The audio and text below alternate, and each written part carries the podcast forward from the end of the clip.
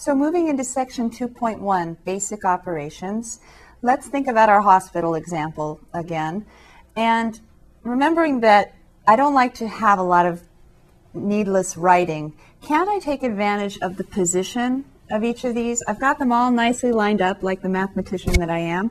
Can't I move things down and just say, well, this is going to be my A column, and this is going to be my B column, and this is going to be my C column. And then I'll have to do something to deal with this equals and, and then my constants over here.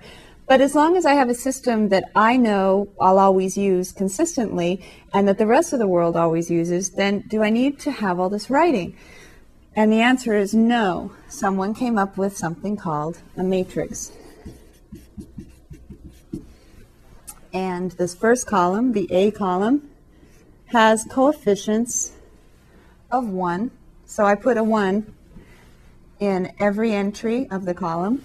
And then in the B column, I can just put 50, 40, and 30. And then for C, 5, 2, and 1. And then the constants I'll put on the end.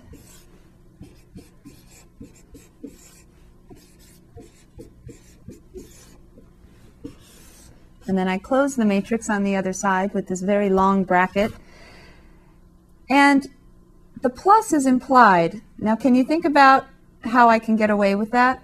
I mean, what if I had minuses somewhere? How would I address that problem?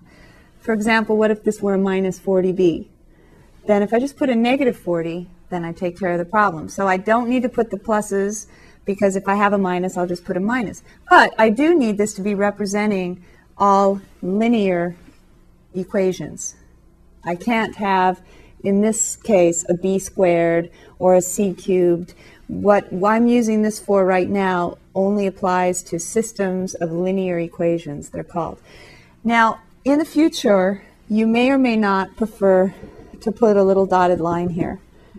And what that little dotted line represents, you can take a guess.